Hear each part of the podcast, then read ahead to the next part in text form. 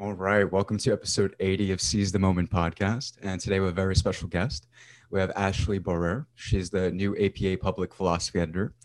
Uh, she's an academic, activist, and public intellectual. She's assistant professor at the University of Notre Dame and previously held a postdoctoral position at Hamilton College.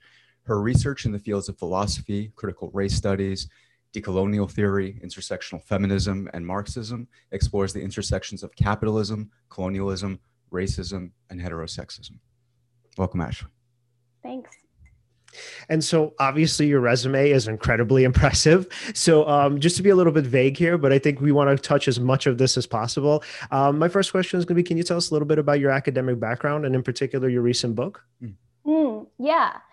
Uh, so, I have a PhD in philosophy um, and really studied a lot of what's called continental philosophy, coming out of the French and German traditions primarily. Um, and during the course of my doctoral work, I started getting really interested in feminism and critical race studies, and also in Latin American um, philosophy, particularly Latin American political philosophy. Um, and I've always been really interested in questions about politics and like the relationship between um, structures of domination and how we fight them. So, most of my work centers on trying to untangle some of the various questions uh, about that relationship. Um, so, my, my, my book, uh, Marxism and Intersectionality, uh, which you all, you know, readers can get at Columbia University Press if they like, um, is really about thinking through the relationship between what I find to be two of the most compelling theories about how to understand um, how messed up the world is. And that's Marxism on the one hand and intersectionality on the other. Um, and really, what the book looks at is how, both in, in the academic realm and in the activist realm, there's a lot of animosity between these two um, camps, maybe, or, or traditions, as I like to call them. Um, but really, I think a lot of that animosity is misplaced, and that there are ways to bring these two ways of thinking about changing the world closer together, and that I think we would be better off if we did that. Yeah. Oh, what's intersectionalism? I actually don't know. Uh, Marxism, I'm, I'm, I'm aware of, but uh, good question. Yeah. Yeah, good question. So there's a whole chapter in the book about this that like goes through like you know what what it means exactly to do intersectionality but if I were to break it down really into its like core commitment, I would say that intersectionality is about seeing the ways that many axes of identity or domination, so things like racism, sexism, heteropatriarchy, ableism, are not separate from one another, but are actually totally intermeshed and intertwined. Mm. Um, and so part of what intersectionality is trying to do is to get us to not think like, oh, you can just solve racism as a problem totally on its own without thinking about gender or sexuality or class. Actually, in order to solve all these problems fully, you need to solve them together. Mm-hmm. Interesting, but it's not. Uh, but just from my understanding, you're not saying kind of like what we a lot of times hear from, um, let's say, dem socialists when they're saying like, oh, if we solve the class problem, automatically we're kind of negating or eliminating the racial issues and the sexist issues. What you're just saying is that no, no, no, all of these issues together are just equally important and they need to be solved separately. It's not saying that if we solve one, then automatically the others are done. Exactly. So this is like one of the big arguments between a certain kind of Marxist, not all Marxists, hashtag not all Marxists believe yeah. this, but some some Marxists right have this argument that if you solve the problem of capitalism, if you overcome, you know, class um, antagonism, then magically, right, like racism and sexism will melt melt away. Mm-hmm. Um, and intersectionality is really one of the ways that I think it helpfully pushes Marxism is to really doubt that that, that that's real. Um, there's actually a great film that came out in the 80s um, uh, called Born in Flames that mm-hmm. is specifically about this. Um, it's like a kind of sci fi film that focuses on queer Black women that looks at like, you know, the communist revolution has happened, and mm-hmm. yet racism and sexism have not magically melted away. Right. Uh, and I think really, uh, as a theory, intersectionality is trying to respond to, you know, why why we shouldn't expect for racism and sexism to just like magically float away when we right. It, yeah, and then I mean, so not to get into this, I guess, too much because I mean that's not really the point. But so we're both Russian, and so I was born and actually in the USSR, and so a lot of times when people talk about like, you know, kind of what communist ideology is, right? The idea is, well, like, you know, kind of Russia was, you know, sort of this brotherhood, right? And in some sense that was true, but it's only because it was full of a lot of white folks. So unfortunately, and look, I hate to bring this up, but it's also true. And I think it's worth noting and discussing. A lot of Russian people are racist. It just, it is what it is. I mean, that's just what I've seen in our communities. And that's just how it is, right? And so, I mean, obviously they don't like, you know, for us to bring it up, but again, that's just, these are the facts of reality. And so the notion there is, is that well if we um, if we somehow you know challenge the class system then all of a sudden you know racism isn't going to exist. That never really made any sense to me. Because if we're thinking about racism and we're thinking about it as an issue you can easily have a brotherhood of people who are just you know white dudes right? And you kind of see that in the founding fathers and american ideology. I mean it was just a bunch of white dudes who said we were created equal but like here are all of these other people who don't count there. So is that something that uh, when you focus on when you focus on that idea in your book um i guess the question there is how did sort of Marx understand that then? How did Marx understand the difference between sort of classes divides and then racism and sexism? If he did, if he sort of spoke about it, and how did he kind of see the connections between all of them? Yeah, he did. Um, he actually wrote quite extensively about. Um, I wouldn't say he wrote about race or gender because those are pretty big concepts, but he certainly wrote specifically about the differential um, relationship of Black people to capitalism, of women to capitalism, of the way that slavery was a system of exploitation, of the way that the colonization of the Americas was, you know, specifically invented in order to propel forward um, capitalist accumulation. He wrote a lot about the specific exploitation of not only women, but also children inside industrial capitalism.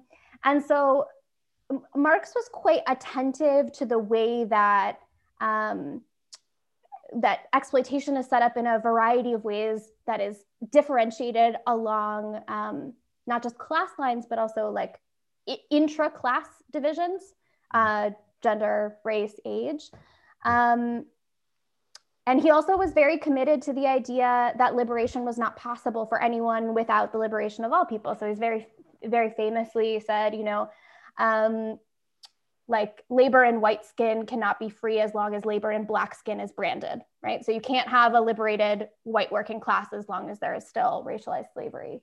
Um, yeah, so so Marx was attentive to this. I think what he said, while good and puts us on the right path, is like not quite enough to deal with the complexity uh, of the relationship between race, gender, sexuality, ability, and capitalism. But certainly he talked about it. Certainly he wrote about it. There are some really good books that I can recommend about Marx's like own thinking about some of these questions. Mm-hmm. I, I was just wondering. Uh, this is probably a really dumb question, but it has to be asked. Why do you think uh, Marx has such a bad rep? For example, when somebody, if somebody utters Marxism, let's say in the news media, it just mm. I don't know, images rush you, you just think of communism, you think bad, you can't. you know Gulag, yeah, Gulag, Stalin, Gulag, right. Archipelago, yeah, yeah, yeah. Uh, Solzhenitsyn, yeah. Uh, but yeah, so uh, these things sort of just come to mind. But um, why do you think that is, and maybe what it, what could we maybe do to sort of look at Marxism the right way, even though you have highlighted the things that he wrote about, which were uh, the good things. Yeah. Yeah, I, I mean, I think there are sort of two two reasons why this happens, and they're kind of connected. Mm. Um, the first reason is that I think a lot of terrible things have happened under the name of communism or under the name of socialism. Anyone who like works with Marx's texts or who is really committed to reading in the Marxist tradition knows that gulags have nothing to do with communism or socialism in the way that Marx envisioned them um, and the way that communists envision them now. Um, but certainly, like the fact that people who called themselves communists and thought about their own projects using those that term, then kind of uh, sours the taste maybe of, of, of Marxism, communism, socialism in the minds of people who rightly are scared of, of certain kinds of atrocities. Yeah.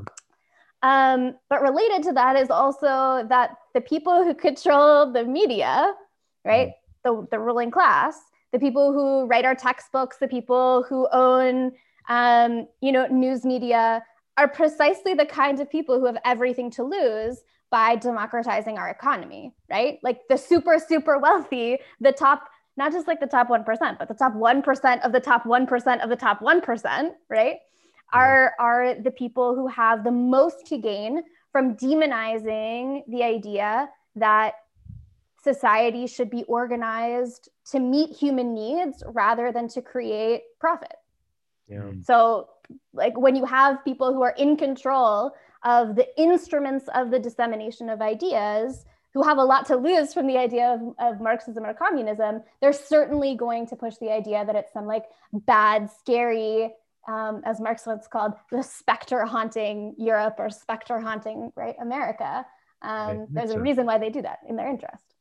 Mm. And it also kind of seems like what they're saying, like let's say these kind of ultra rich, these billionaire types, what they're saying is that when they're saying that Marxism is anti freedom, what they might be saying is it's anti our freedom. Like we don't want limits placed on us, right? We want to sort of manage the media in the way that we have been. We want to be able to make as much money without really considering other people as as we have been. And so totally. I wonder yeah where did how did that sort of from your understanding how did that connection happen where sort of in the american mind marxism became anti-freedom where if you're a communist or if you have like let's say mm-hmm. any any let's say you know kind of dem socialist beliefs or even i don't know you want a stronger safety net here how did that become associated with oh we want to give these people a little bit more money with oh my god that means i have no freedom and i'm going to be sort of rushed to the gulag too? Yeah, I mean, there's a, there's a super long history, and in a certain sense, like some of that goes all the way back to the first like colonizing settlers that came to North America. But this like really, I think, um, really swings um, or like ramps up in the 20th century, especially after World War One and the Russian Revolution, um, and even then more after World War Two, um, when like the first and second Red Scares happen, where the United States becomes sort of hysterically paranoid about the idea, oh my goodness, that the underclass could maybe, I don't know, have rights and maybe be entitled to things, crazy things, crazy, crazy things, like an eight hour working day and maybe some breaks and maybe child labor protections. Holy goodness, right?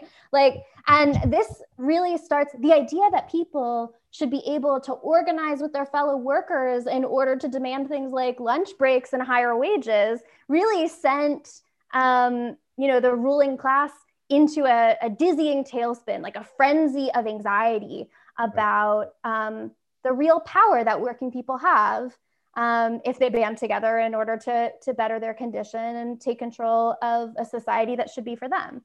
Um, and then the, like this gets like more and more intense over the course of the 20th century and the Cold War, and then the rise of neoliberalism. So like I think that you know there's a really long, super interesting story to be told about how communism became this, this intense demon um, in the United States.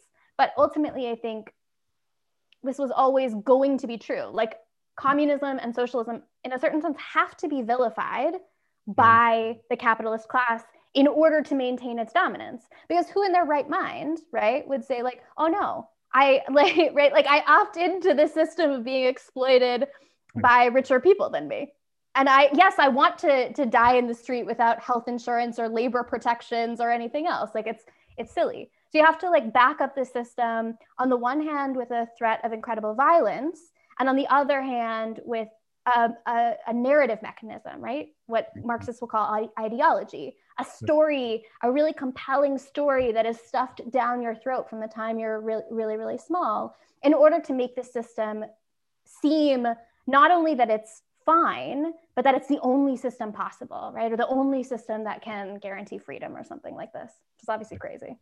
Mm. Yeah, and something that Alan and I like talk about on the show frequently. You know how we talk about like tribalism and sort of like how people get into political ideologies. That and the dissemination of knowledge. That very uh, technically speaking, it serves the ruling class for us to have these different echo chambers and yeah, the, that were segmented in different groups of thought and totally. you know uh, especially nowadays with people having alternate realities of, of the news uh, at times mm. not everybody does but of course then you have people then participating in tribalism right uh, they'll think no no no my information is correct your information is wrong i'm right you're wrong all of this. Uh, a lot of people won't necessarily, unless you're operating from a higher level order of thinking, you know, you're, you're then going to try to integrate all the information that you get. But most people don't do that. And it, uh, it's crazy how that serves the ruling class to keep them in power. Like nobody wants to let go of their of their power. So if this system works for them, they're gonna, as chaotic as it is, let it do what it does. But yeah. sorry, what were you going to say? No, yeah. So, and then what I was thinking was um, just a question to Ashley. So, how do you think in terms of, um, so do you feel like they've sort of co-opted the idea of like, you know, kind of, um, I guess the American dream and sort of, uh, of just patriotism in general to say, okay, here's our team, right? All everybody who lives here is on our team, and we all kind of take care of each other. You know, maybe kind of like when we're talking about supply side economics, right? But then here are these other sort of foreigners, right? And they're talking about something else, right? So they're sort of feeding you this um, this kind of perception or this ideology that's actually that's actually toxic, right? It's sort of like a Trojan horse. But we are the ones who are protecting you because we're Americans, just like you, and so we want you to be free, right? Just like we're free. So we don't want you to impose on our our freedom, and we're not going to impose on your freedom, right? Those people want to take your freedoms away. So do you feel like kind of that image of the American kind of, in this case, I guess, man, but also the American human, right? That's the thing that sort of helps propel them to, um, propels their narrative in the sense that helps kind of people, it helps people kind of latch onto it and say, okay, like this is a, these people are a part of our team, right? Even though obviously, how many, how many of us have ever even known millionaires, let alone billionaires? Sure. Yeah. And I, well, I think a really central part of the American dream is all the so-called, right? Is that like if you work hard enough, you're going to succeed. Right? right. And so it's a totally individualistic narrative that like the only thing that is responsible for your success or failure is how hard you work or not. And if you are in poverty or if you don't have health insurance or if you're ill or whatever, that must be your own fault, right? You didn't bootstrap hard enough. Um, and really, like what this narrative of the American dream does is it allows for the system to say, uh, any one of you who aren't millionaires or billionaires, that's your own damn fault.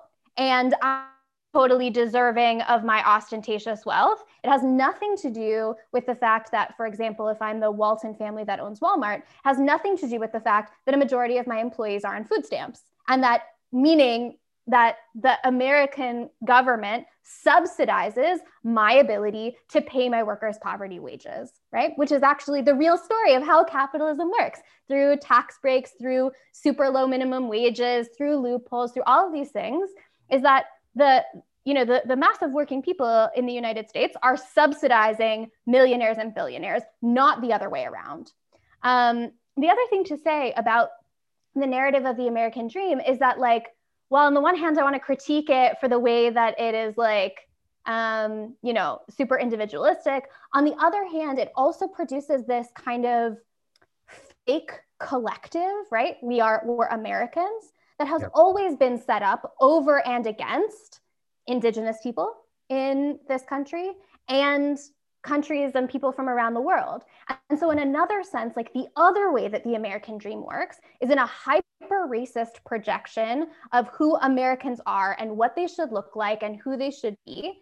And that it that then allows us to justify exploitation, domination, violence, and military action against anyone who's not American. So on the one hand, it like works in order to justify our poverty, and on the other hand, works in order to justify um, like massive atrocities against non-white people and non-Americans at one and the same time. Does double duty. And it turns out that the same people, right, who are who are making money from underpaying Walmart workers are the same people who are making bank on defense contracts and munitions and all of those kinds of things, right? Same class of people. Yeah.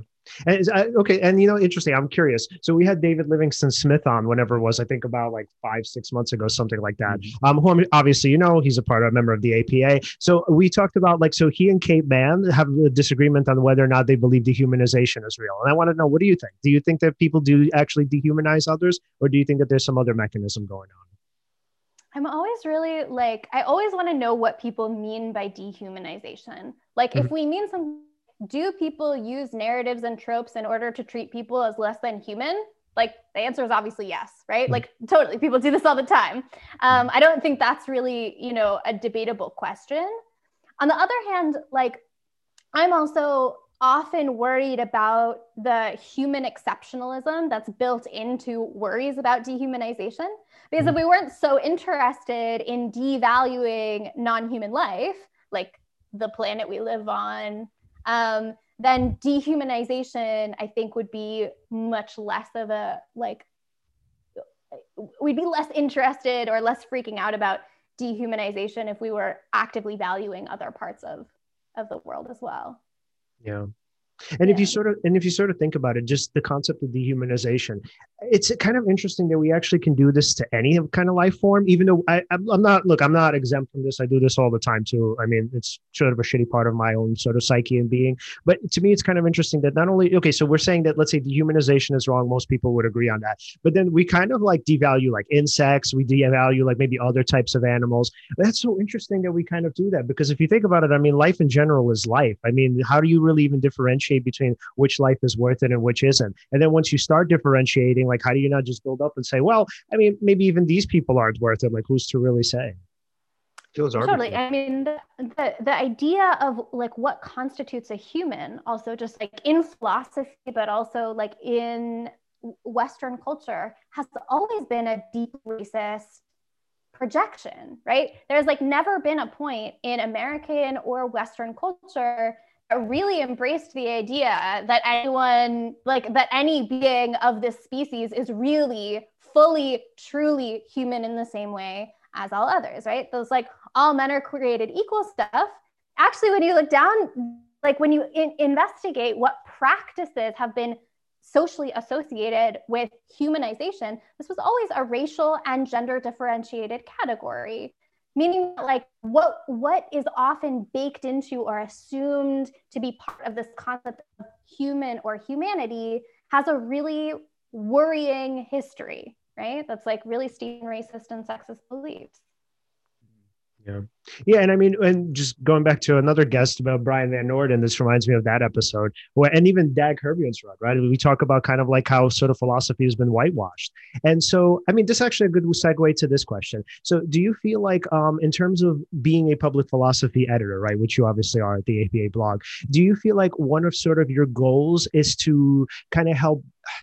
Let's see what the word is to sort of help people understand how philosophy was whitewashed and in particular how for i guess centuries at this point it was sort of used as a field not only to necessarily just maintain power or to, main to maintain power for that particular class of people but it was also used as a field to kind of um, to sort of negate and kind of silence people who probably would have been as great and were even as great of philosophers as these other people who kind of ran academia.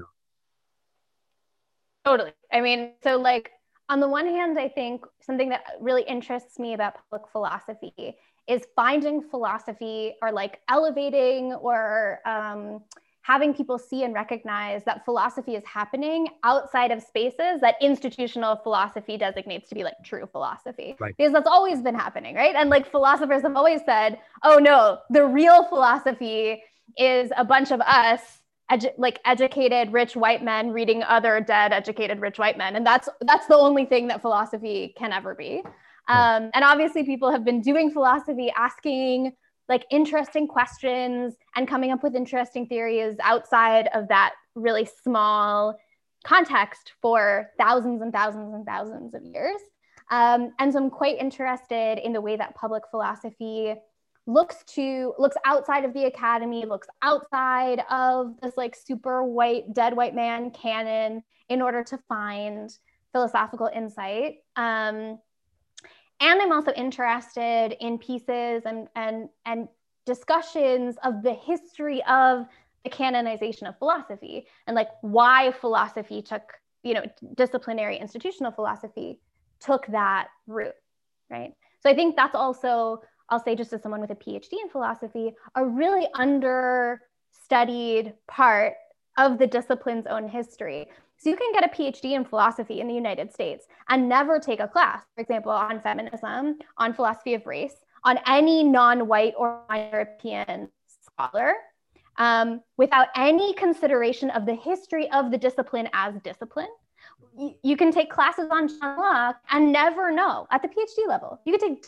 zero classes on John Locke and not know that he wrote the Constitution for the state of South Carolina, mm-hmm. that allowed slave masters, quote, absolute dominion, including the life of right and death, over their human enslaved property, right?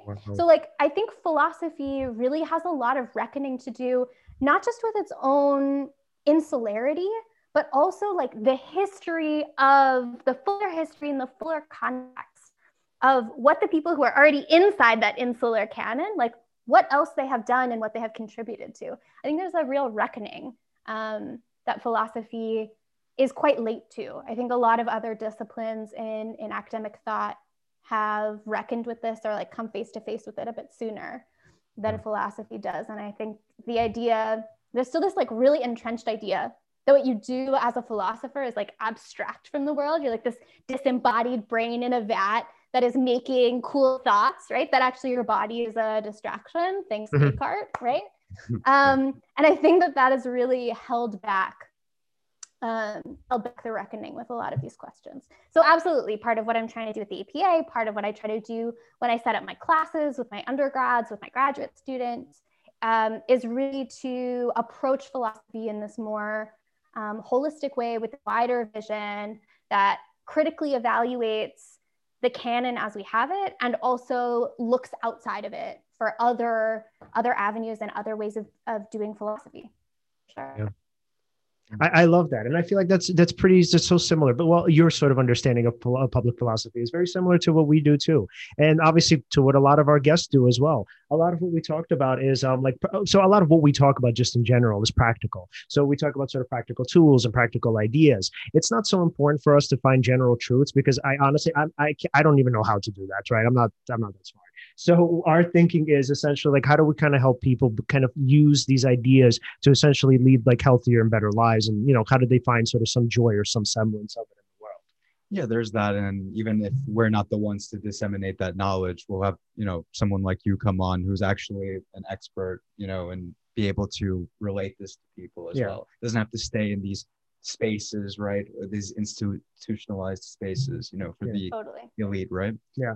And you know, it's funny. I remember once uh, a friend of mine and I, we went to this public. It was, I think, it was a public lecture. We went to this public lecture in NYU, and it was about um, something. I think it was about like uh, perception of color or something like that. And so, what it was, it was these three philosophers. So I don't remember their names, but they were brilliant in the field and sort of highly regarded. And I think we stayed for the uh, for uh, for the lecture for about I think it was ten to fifteen minutes, and then we just we couldn't sit through it anymore. Why? So it was so useless, man. So first of all, not only did they not actually speak. So what they did was one person read from one research paper, then the next person read their own response from their own research paper, and then the third person contradicted the first two people. So we just were like, wait, we don't understand. Like, how is this useful? What like you? Think it's great. Look, the work is brilliant. Let me just say that the work that they were uh, were doing was just highly intellectual, even beyond me. I couldn't. I was like, I, I don't understand what they're even talking about. But the one the question there was, okay, so it's great that you guys are this smart, and it's wonderful that you know you can even open this up to the public, and we could talk about perception, what that looks like based on neuroscience, and you know what the brain imaging scans show. That's great.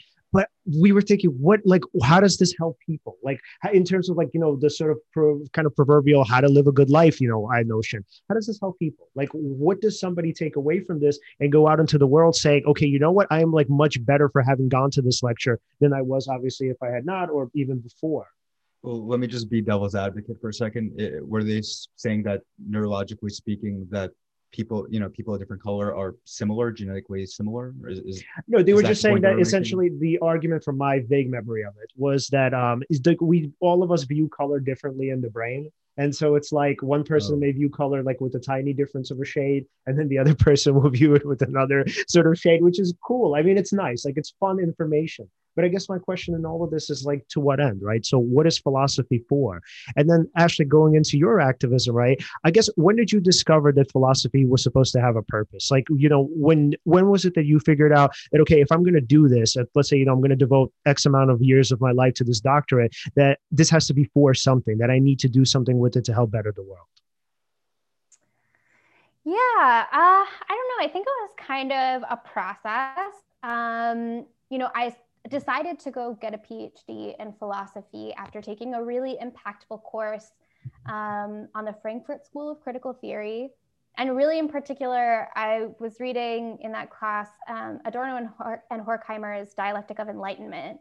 and they have a really, um, really beautiful essay chapter. It's like kind of a wild text. It doesn't really feel finished, but like um, on the culture industry. And it was a, you know, a really deep reflection on how culture is produced in line with power, right? And how like power is responsible for so much of the culture that we receive, you know, obviously not on the internet because this was written a long time ago, but, you know, television, music, movies, um, again, this was also before television, but you know, like all of the ways that we receive culture um, are not just like pure works of artistic prowess. They're deeply embedded in trying to produce and reinforce narrative about the world, and it's that some people deserve poverty and others deserve luxury.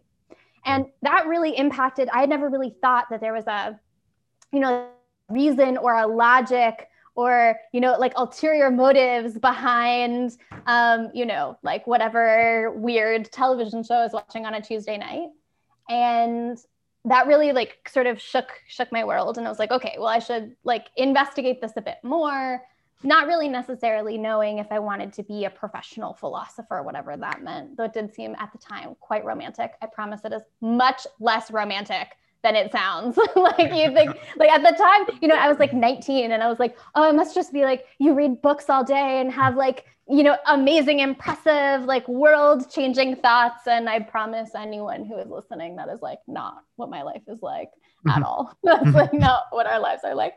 Yeah. Um, it's mostly a lot of emails. But, yeah. a lot of emails.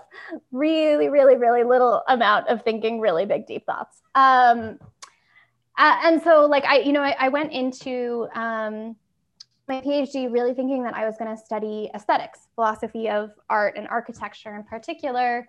Um, and then when I was in graduate school, really early on, Occupy Wall Street happened. Um, I was in Chicago at the time. That's right. I was getting my PhD, and I was really like shifted and changed by being a part of the Occupy movement. Um, I'd always done political stuff, but I had done it more in the context of like formally established nonprofit institutions with like federal tax ID numbers and like large donors and in this very like professionalized setting. You know, I, I went to undergrad in DC, I interned at a lot of big political nonprofits. Uh, and this really was the first time that I thought that I saw and experienced politics happening in a different way. That was like about how we can instantiate the future we want now. Right? It's yeah. sometimes called prefigurative politics. Hmm. And really, that like it, it's a little cliche to say. I think, especially for people of my generation who were involved with Occupy, but like it really changed the course of of my life. Um, and I started really thinking about and reflecting on philosophical questions in light of what I was learning in the streets at Occupy like what kinds of questions were becoming really important, how we were reckoning with um, confronting power, but also confronting the ways that living in a capitalist, racist, patriarchal, ableist society had even despite my own good intentions like left its imprint on me.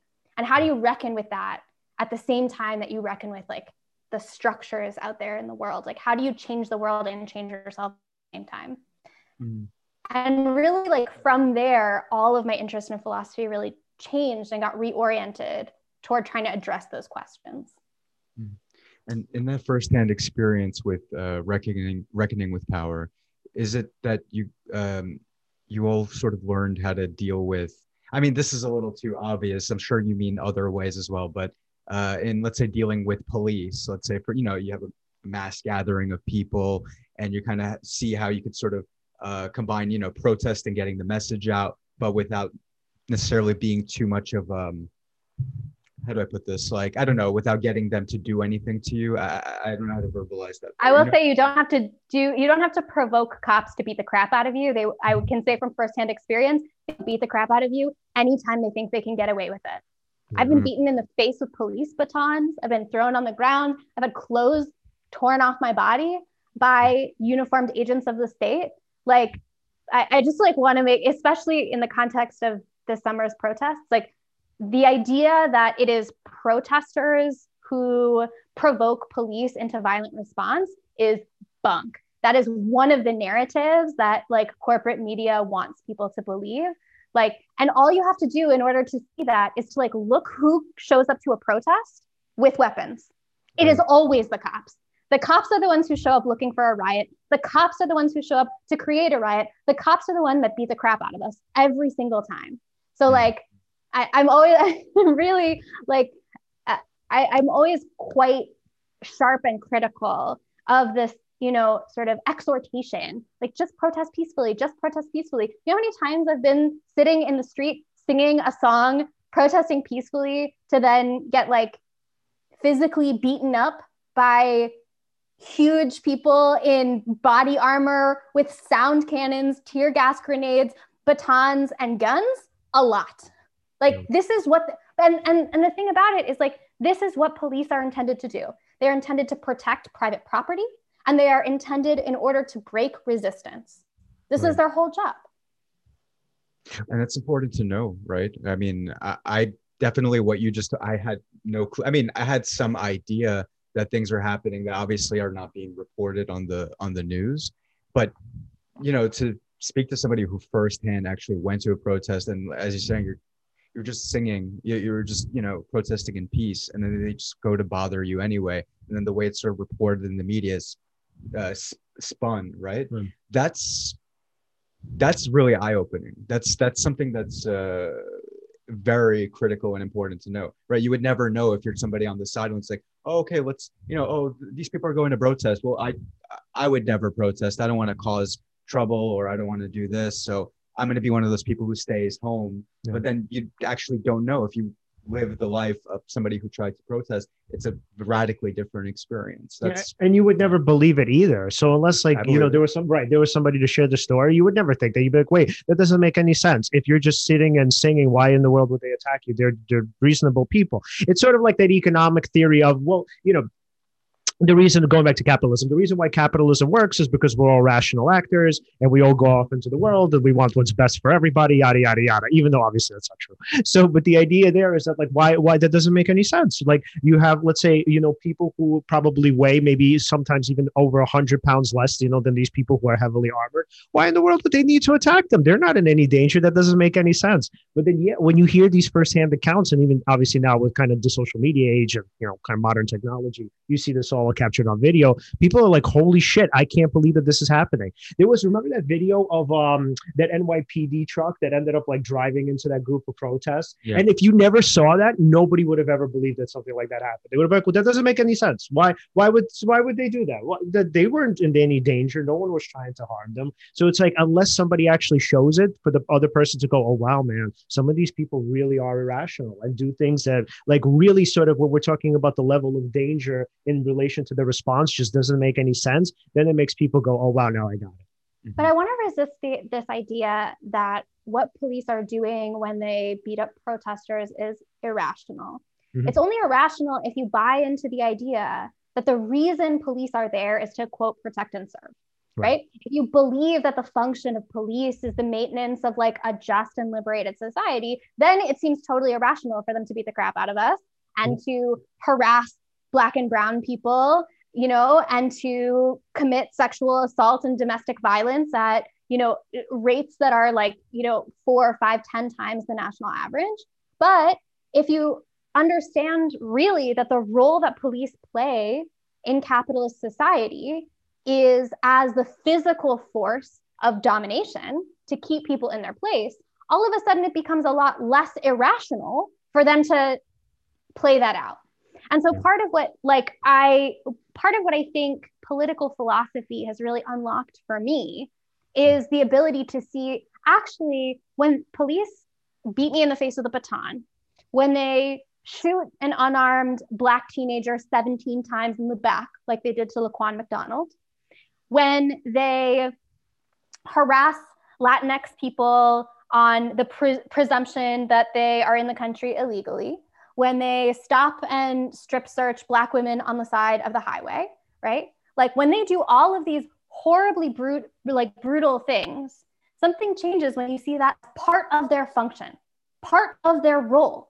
is to create fear, terror, and therefore compliance, right? Yeah. And that's a really different way to understand what it is police are doing in our society than they're irrational people who are somehow like you know engaging in individualistic sadistic fantasies which maybe they are also. But really the reason why this is so widespread the reason this is a structural issue that can't be reformed by like implicit bias training or like jailing a few killer cops or whatever is because the whole function that police have in our society whether or not they're individually like nice people to their neighbors and their kids or whatever is like their function as police like qua police is compliance and compulsion mm-hmm.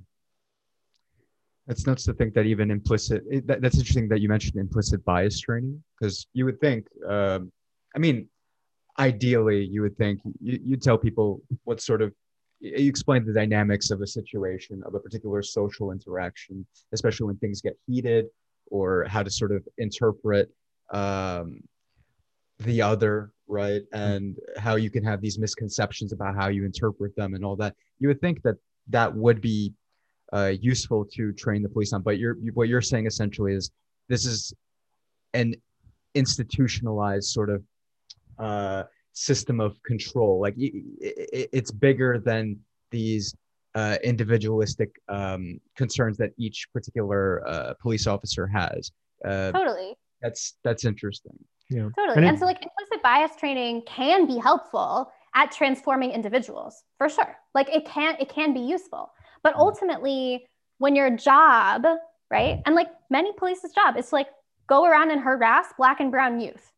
So, what, however much implicit bias or sensitivity training you have, if your commander still sends you into a predominantly black and brown neighborhood to harass and round up teenagers, like no amount of implicit bias training is going to change what you do in your day to day. And so I'm not against implicit bias training. I'm not against and, and, like you know stepping away from police. Like I, we all have implicit biases. Understanding them reckoning with them trying to overcome them engaging them critically is great is a great thing to do.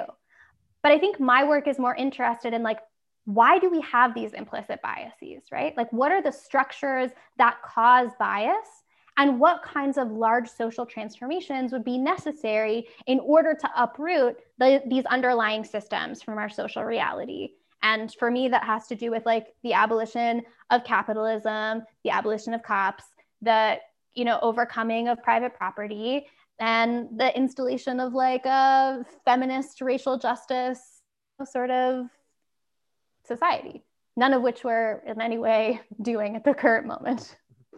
No, of course. Uh, I mean, uh, cops, for instance. I mean, right, like like you said, even if somebody had implicit bias training, uh, they're still just following orders, right? Or th- they, they have too much social pressure from their uh, group or from their commanding officer, whatever.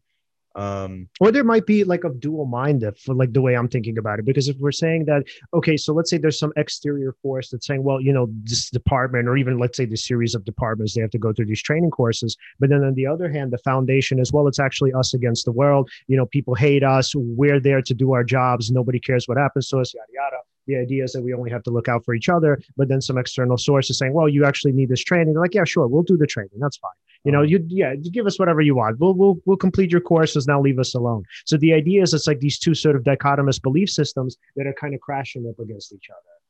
So okay, so so all right, so we need to make bigger societal changes, structural changes, right? Um, what what would we potentially do instead of uh, police? Yeah. Like, uh, or how could that be done differently? I suppose because I mean there may be a need to I mean, I would say if you know if you have an emergency, you, you yeah, we still like need something come, right to protect to, people. Yeah. To come help, I suppose. Uh, I just wonder what that would look like if it's not the police that we're used to. Yeah. I mean, so the idea of there being something like a social system of help sounds great to me. I just don't think that armed agents of the state are people who are A, intending to help us, or B, who are most effective at helping us. So, like, for example, when someone's having a mental health crisis, if you call a cop, they're likely to incarcerate that person, put them in a physical cage. They might use um, medical, like um, they might um, use medical restraints, um, like um, injections of some kind. They might use physical restraints like chokeholds or sit, sitting on someone's neck. None of that seems to respond to the problem, which is there is a person who is experiencing a mental health crisis without adequate care and support.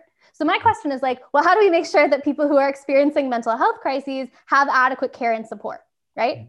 And mm-hmm. to me, that has nothing to do with cops. The same thing is true with, by and large, with theft, right? Like someone gets called because they've stolen whatever it is, and you're like, cool. Why is it that um, in some places you have to rely on theft in order to feed your family. The problem to me is not solved by, ah, then throw this parent in jail for shoplifting baby formula because that's going to keep all of us safe. You're like, no, why are there kids running around without fucking baby formula? That's the problem. That's the violence. And I think if we solve the violence, right?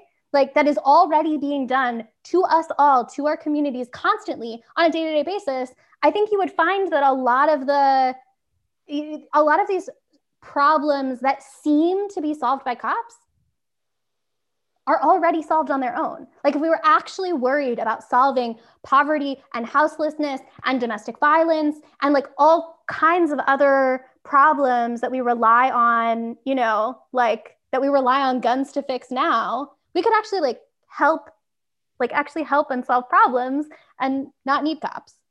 I just like I just I've sense. never seen a situation in which a cop has helped. I just don't believe it. I mean, I'm sure there had to have been some. I don't believe it. Yeah. Well, and so what? even so, no. You're, but I, I get your point though. You're saying like, for example, uh, instead of we know that there's going to be some domestic violence, so we need cops to uh, solve that. You're saying let's attack the root of the cause of what's creating domestic. For example, or especially especially just like like it's interesting that you, like a lot of people use the, the case of domestic violence when they're like you know trying to trying to be like no we can't do abolition because domestic violence right? Right. And like on the one hand do you know who is statistically the most likely group of people to abuse a partner? Cops. Mm-hmm. like first off i don't know why we're like relying on them to be the savior of of uh, people experiencing domestic violence when they're more likely than anyone to be the perpetrators of domestic violence in the 1st mm-hmm. place. Second of all, when a person is experiencing domestic violence or intimate partner violence, like they don't need to be interrogated. They don't need to potentially be arrested on mandatory arrest laws. They don't need to be have to have their children often taken away from them for the failure to stop the domestic violence. All of this is what happens when the carceral system gets involved in the prosecution or solving of domestic violence. That's often not what we need. Often, what we need is something like food, safe housing, therapy, economic independence, like real help for problems that people are experiencing that then come out as domestic violence. We need to like undo toxic masculinity that often sort of suggests that the way to deal with problems is through physical violence. Like none of those things, right? None of the things that might actually uh, like help a person who's experiencing domestic violence or prevent domestic violence in the first place to me are solved by, you know, like armed people doing more violence on people by putting them in cages perpetuated by people most likely to do domestic violence. Like none of that makes any sense to me. And it only makes sense, right? So like when you look at a system that makes so little rational sense like that, right? You have like domestic uh, uh, domestic abusers themselves getting guns by the state to come into someone else's house to throw people in a cage that we know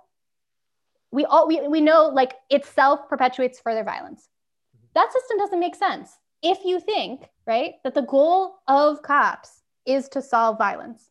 That like those that narrative cannot be squared. So the only the only um, thing that could possibly make sense is like that is not actually their job. Their job is not to solve domestic violence. Their, their, their job is not to stop violence at all. Their job is to do something totally else. And it, that other thing, right, at creating compliance, fear, terror, at like being the armed agent of the state, they're doing a great job, right? They are fulfilling their job. It is just not the job that they tell people is their job. It's not the job that the media says is their job, right? Interesting. But otherwise, the system makes no sense. Yeah. And so, what would you do, like, let's say, in this transition period, right? Between, let's say, when, let's say, if we're talking about big societal structural changes, and we're saying, okay, you know, we need to sort of, um, again, develop kind of going back to the safety net, develop a stronger safety net for people, um, give them more opportunities, let's say, for for work, give them more opportunities for education, right? But then, I mean, obviously, as I'm sure everybody agrees, that it's not going to happen overnight. Um, and then, so what do we do in the meantime while there is still violence? Mm-hmm. Yeah, I mean, I think we fund and support community responses to the mm-hmm. problems that communities are facing. Mm-hmm. So like just I mean this to, to leave aside the police problem for just a minute, but like it has taken right like a full nine months for the U.S. government to give us like what is it six hundred dollars that we're getting as like you know COVID relief like something ridiculous. Mm-hmm. How much could rent possibly cost for eight months? Six hundred dollars. Mm-hmm. You guys live in New York, right? Yeah. Like, yeah, um, not on the other hand right like like complete incompetence like total ridiculousness yeah. on the other hand if you look at the wide network of mutual aid support that has sprung up in this pandemic neighbors feeding neighbors neighbors clothing neighbors neighbors running around doing grocery shopping for elderly and immunocompromised neighbors people redistributing their own stimulus um, their first stimulus payments that were only sort of real, right? Like toward incarcerated and undocumented people who would not be getting um, stimulus payments. Like th- all of that combined mutual aid network, which like had no direction, no funding, no institutional support, right? Has been so much more effective at helping your average person than than Congress.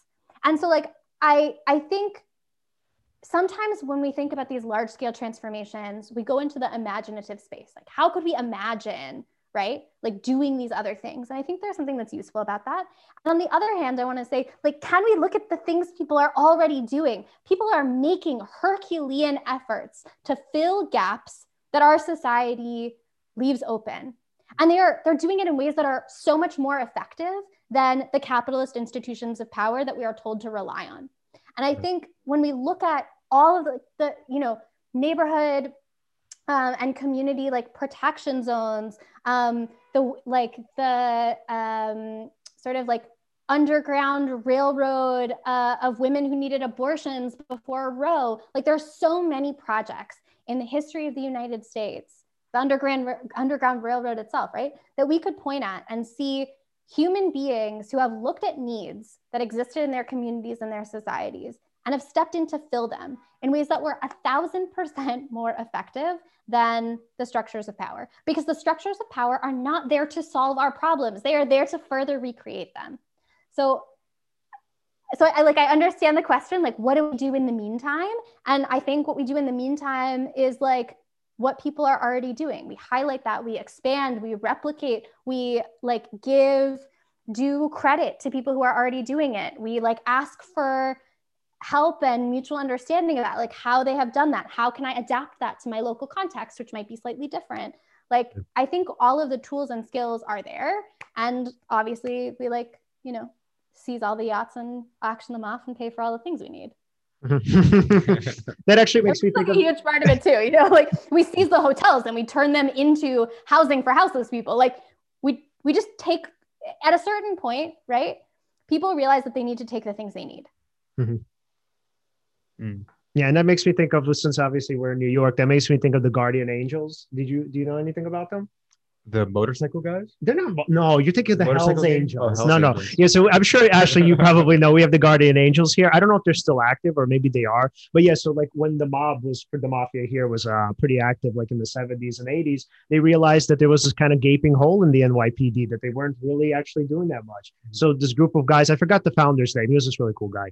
Um, so they decided, you know what, we're going to be kind of vigilantes and we're going to protect the streets ourselves. And they would really go up and down, right around trains. Yeah, yeah, yeah. And they would really just protect communities. And like um, I forgot who the. Damn, I wish I remembered this name. But yeah, he was like like John Gotti made him like his number one enemy. Like he actually actually had a contract out on him because he hated him that much. And so yeah, and they didn't hate the NYPD anywhere near as much as they hated the Guardian Angels. So it's kind of interesting. Yeah, there's yeah, there's a good example of your point. yeah. Dean Spade has a good new book called Mutual Aid that is about a lot of these projects. Mutual Aid is great. Yeah. Yeah. Mm. Were you gonna say something? No, I mean, I, I would I would like to um, see what other people are doing that's working, and also be able to replicate and reproduce right. it as well, right? I mean, that that's incredibly important. I wouldn't even know. I mean, I'm sure uh, I've browsed on the internet before, you know, somewhere on my news feed, let's say Facebook or some social media. I've seen articles related to like, uh, uh, sort of community programs, but I'm really uh, like, Ashley, do you know maybe like if if you do like well, maybe somewhere you could point us to maybe see examples of um, i suppose not community policing but like sort, sort of like the community helping each other and maybe some programs that they're doing? Yeah there are a lot of really really really good resources on the abolition of police and abolition in general. Um, lots of really amazing books. I can super highlight um, angela davis's work um, on this question um, I think also, um, you know, like Dean Spade has really interesting work on on um, mutual aid. And so I think like if you're interested in like there like I could give like, a whole reading list about like you know like theories and histories of attempts at police abolition at like alternatives to to policing at, that have gone like better you know better and worse um, but honestly, like the thing that I would say, rather than, I mean, do all the reading. The reading is great. 10 out of 10, love the reading. Mm-hmm. Professional reader, I love it. Right.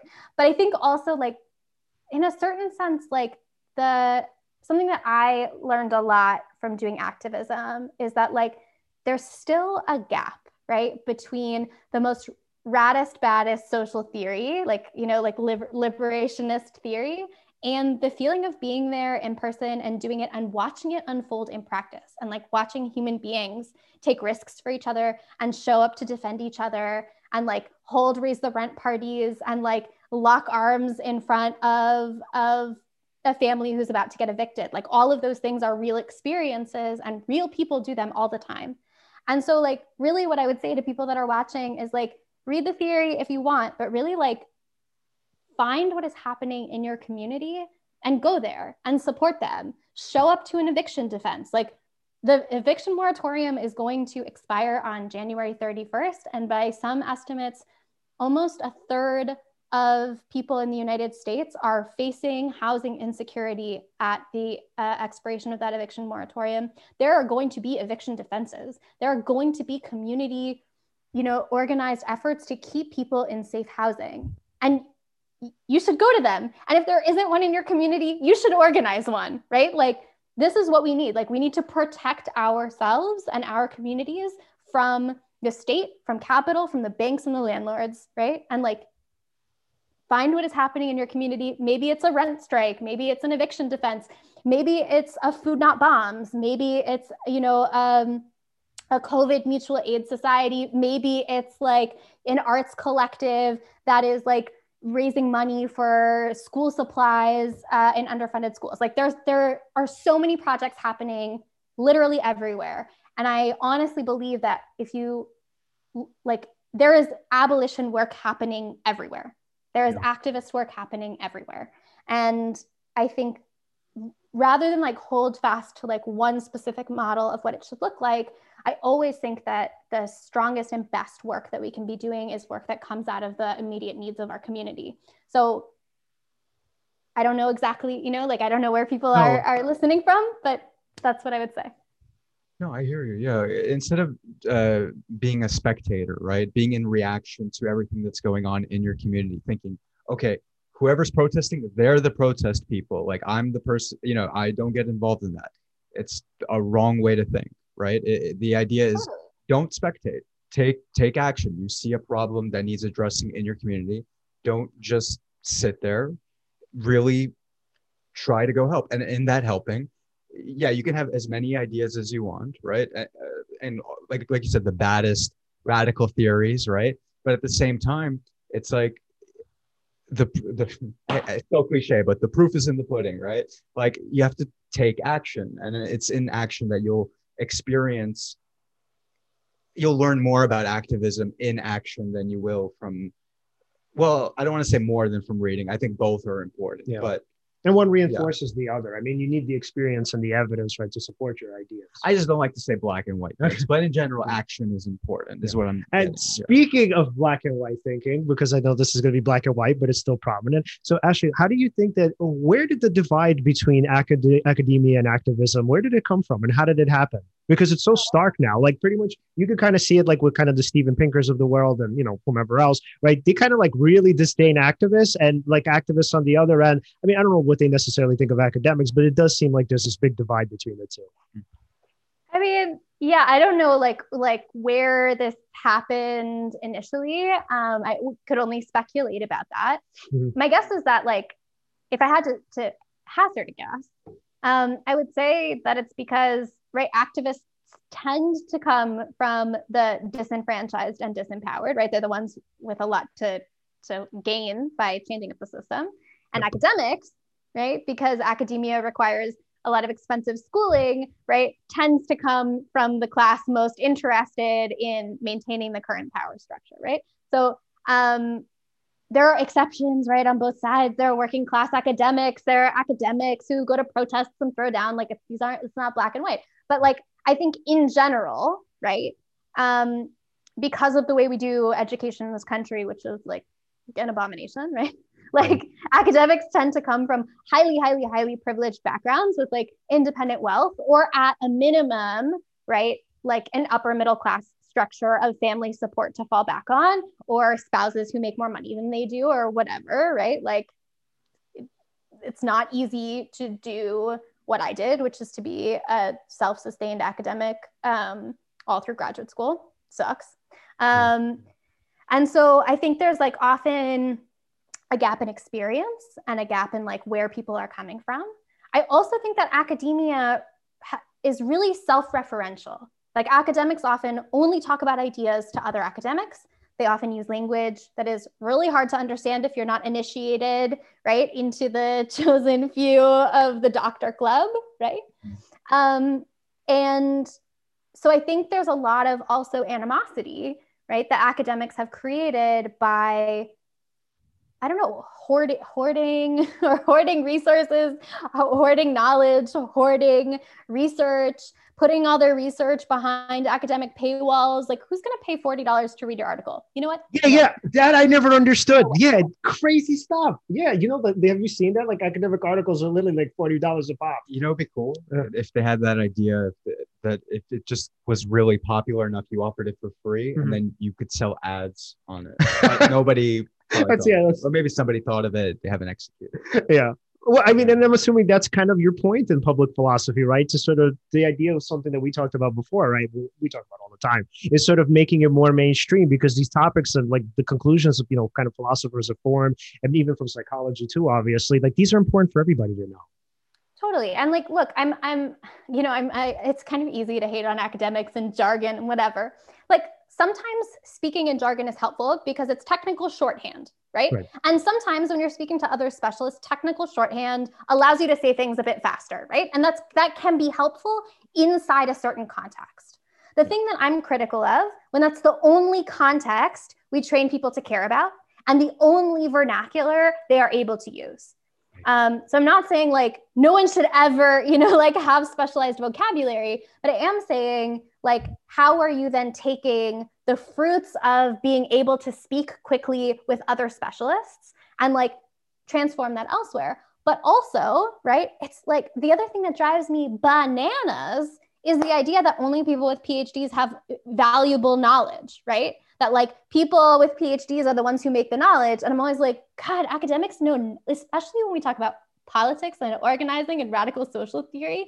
I read all this stuff that comes from people with PhDs. And I'm like, you know nothing. Like, mm. like you, like, so just some of the assumptions that academics make because of the like encasement in the ivory tower is laughable, like laughable. And it's because they often only think about like regular people, right? Like people without PhDs as their research subjects, right? Like as data to input into a spreadsheet.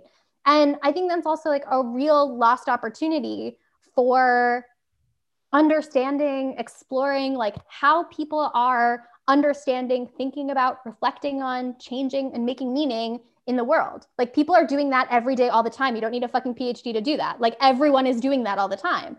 And people who don't have PhDs are like a huge wealth of knowledge and experience and advice, inspiration and dreams, and like all kinds of other things that I think, like those of us who are paid to read books and write them, are really really missing out on deepening our research like and being better thinkers by being so enclosed in in talking to other kind of knowledge technocrats which is i think the the you know the kind of direction that academia has been on since since the 80s which yeah. sucks and, it, and it's such a shame that it's so threatening for a lot of them it's like if sort of if we put our knowledge or if we make our knowledge more accessible and more people know about it then what's the point of us even being here what what sort of role do we have well, the thing is, they they give each other status, yeah. right? So once you have this particular degree, you have uh, gone to this particular school, you have written this many books, or you've written a book about this particular subject, right. then you become recognized by your peers, and you get a sense of status. I suppose, um, yeah, I suppose many academics might. I don't want to paint you know uh, broad strokes here but yeah i'm sure that yeah they would think of regular folk as like not being able to contribute as much value as as they can um i mean yeah. granted from reading a lot from doing a lot of research you are definitely gearing your brain towards you know memorizing a whole bunch of information things will come to you quickly like uh, almost intuitively because you've studied it so much so you you know you do get something from all those hours of study. Right. But only a certain kind of knowledge, right? Yeah. It's like like I think academics love to overemphasize like how much they gain from how much they've studied which is true like we gain a lot of facility with like language and ideas and and techniques right of doing them over and over again but also like they like to underemphasize what kinds of doors are being closed right by doing this like like leaning into the same way of producing knowledge over and over again. So, yes, we're gaining a lot of expertise in something incredibly, incredibly narrow. And they don't, and like academics in general don't like to say, like, oh, yes, like in this super, super narrow thing that has often meant that we have been closing, right, avenues toward exploring the same question in a variety of other ways, right? Or that could be enriched or complemented or expanded or changed, right? Or could reveal the limits of this super narrow thing that I'm doing if I were talking to other people and not just other academics. I don't mean that, that, like philosophers could benefit from talking to neuroscientists and sociologists, though that is also true. but I think there's something overall about academic specializations and the presumption about what constitutes knowledge and how how knowledge sounds and what it looks like and the form in which it is produced and distributed. Right, that is already closing off so much. You know. Yeah. So what's fantastic is it's that idea of gatekeeping, right? It's it's like like you said, like the gates are are closed to the outside. What's fascinating is with um, the advent of things like let's say podcasts, right?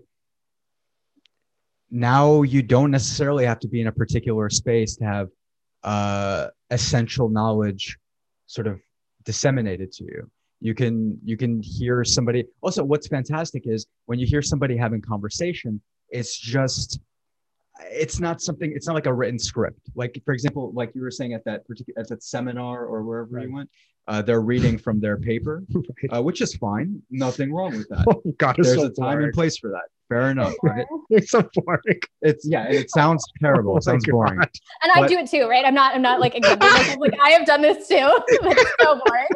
Right right. And but what's fantastic is when you when it's conversational or someone brings their own personality to the way they sort of get that information out there it's translated differently. Like it's weird. It's like uh as a kid whenever i learned anything in school i kind of associated learning with just sort of this like boring monotone like explanation to like 30 people in the class or, or whatever it is.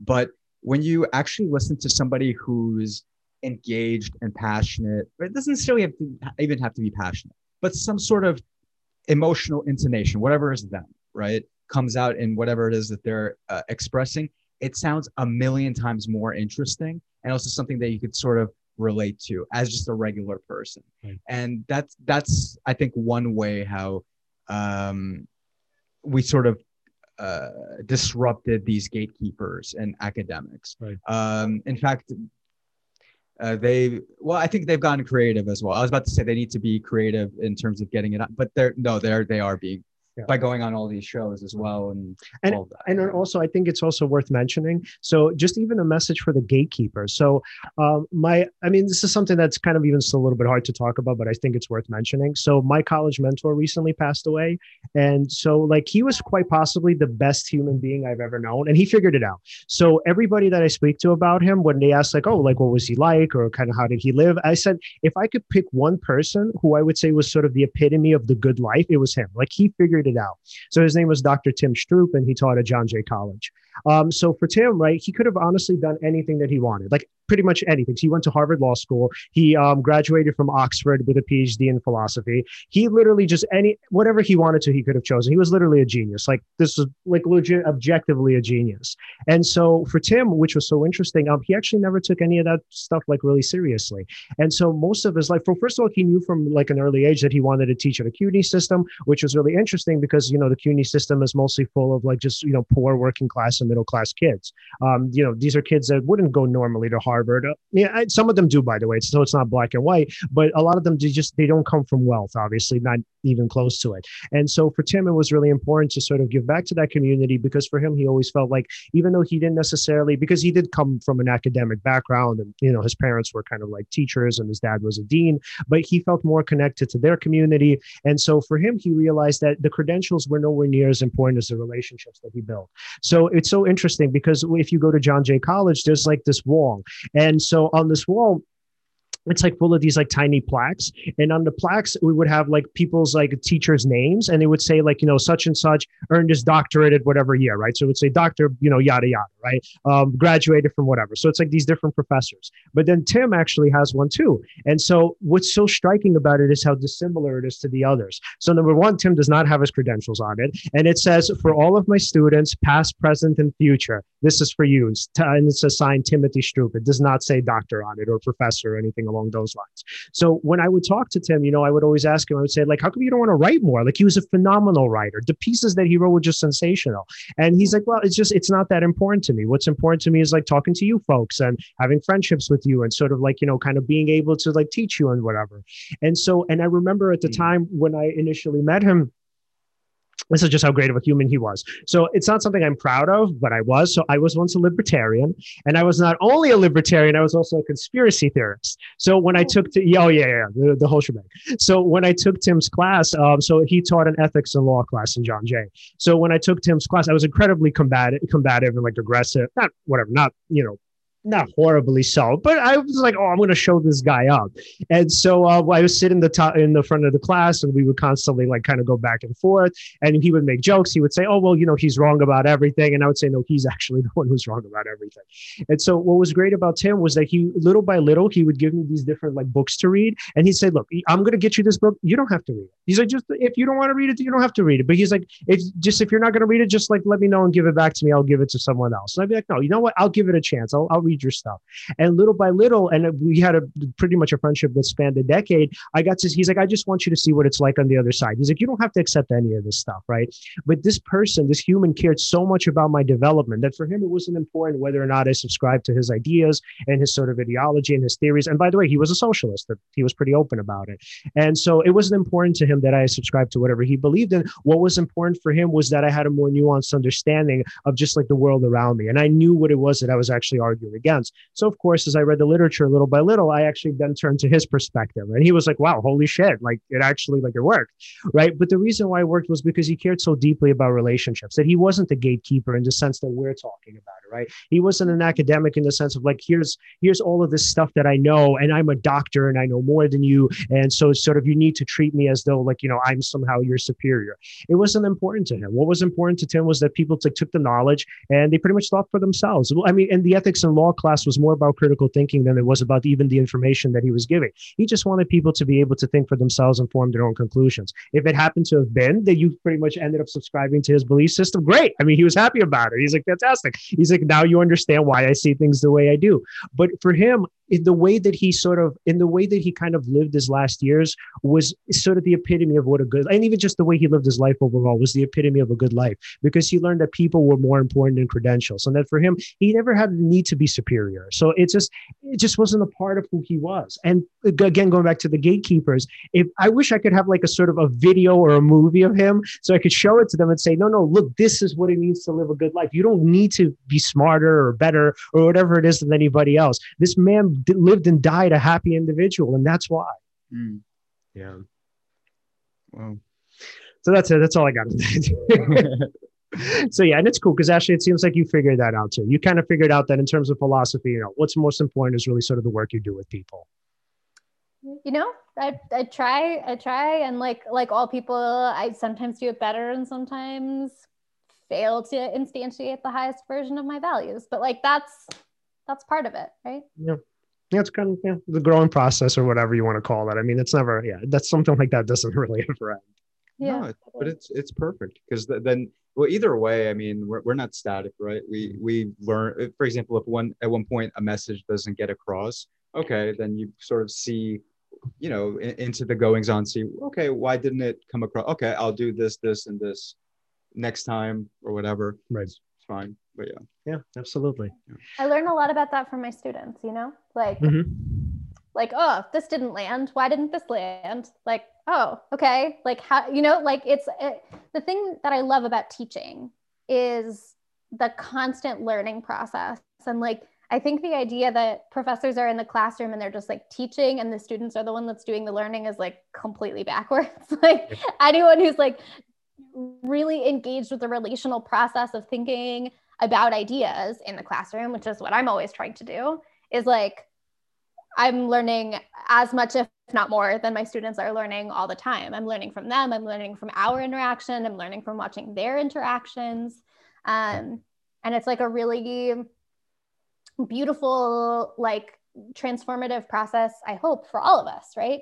That they're learning things, I'm learning things. We're like learning like you know things like data like we're we're learning things from text but we're also like learning how to talk about ideas in a different way. How to be i'm learning constantly how to be more accessible and rely less on jargon or to explain things in a different way. They're learning how to sometimes like they're sometimes learning that jargon. They're sometimes learning how to deconstruct that jargon. They're sometimes learning how to apply philosophical ideas to music videos right? Like we're all doing we're coming from different places but i hope that like what the classroom part of being an academic is is about is about like growing and stretching and changing through a process of dialogue right? Absolutely. And i think that's such a great point to sort of end off point. Perfect. So alan final questions before we go buddy? Yeah. Yeah if we wanted to follow you follow your work and uh, read your new book uh, how could we find you? Mm. Well, you can read my new book. Um, in the US, you can get it at Columbia University Press. In the UK, you can get it at Pluto. And in continental Europe, you can get it at Transcript Verlag. Um, I don't know, a lot of my articles are up on my academia.edu page, which is sort of the best place to follow my work. Mm-hmm. I have a website that's uh, ashleyjbohrer.com. You can follow my stuff there. Um, I'm very bad at social media and posting on social media. So I wouldn't try to follow me there. That's well, the best, most honest answer yeah. I've ever heard. Well, I mean, but definitely, let's say just for social media, we could find you at the APA blog on like all of the social media platforms, right? Yeah. You, you could totally read lots of things that I edit at the APA right. Public Philosophy blog. I don't right. write myself um, on it very much, yeah. um, but I definitely edit lots of really cool attempts that my like colleagues around the country and around the world are trying to do with public philosophy, 10 out of 10 recommend reading it. It's awesome. Awesome. awesome. Thank you so much for coming on. Thank this was so insightful. Thanks for having me. All right, Ashley. We'll talk to you soon. Take care. Bye. Bye. All right. What a, cool. what a ride. All right. So, guys, if you want to follow us, follow us at Seize the Moment Podcast on Facebook and on Instagram. And at fa- and at Seize underscore podcast on Twitter. Mm-hmm. Like, subscribe, hit, hit the, the bell. bell. on YouTube. And then you can also find us at the OFRL Online Network at OFRLOnlineNetwork.com. And we're up top under the STM podcast section. All right, guys. Thank you so much for watching. See you next time.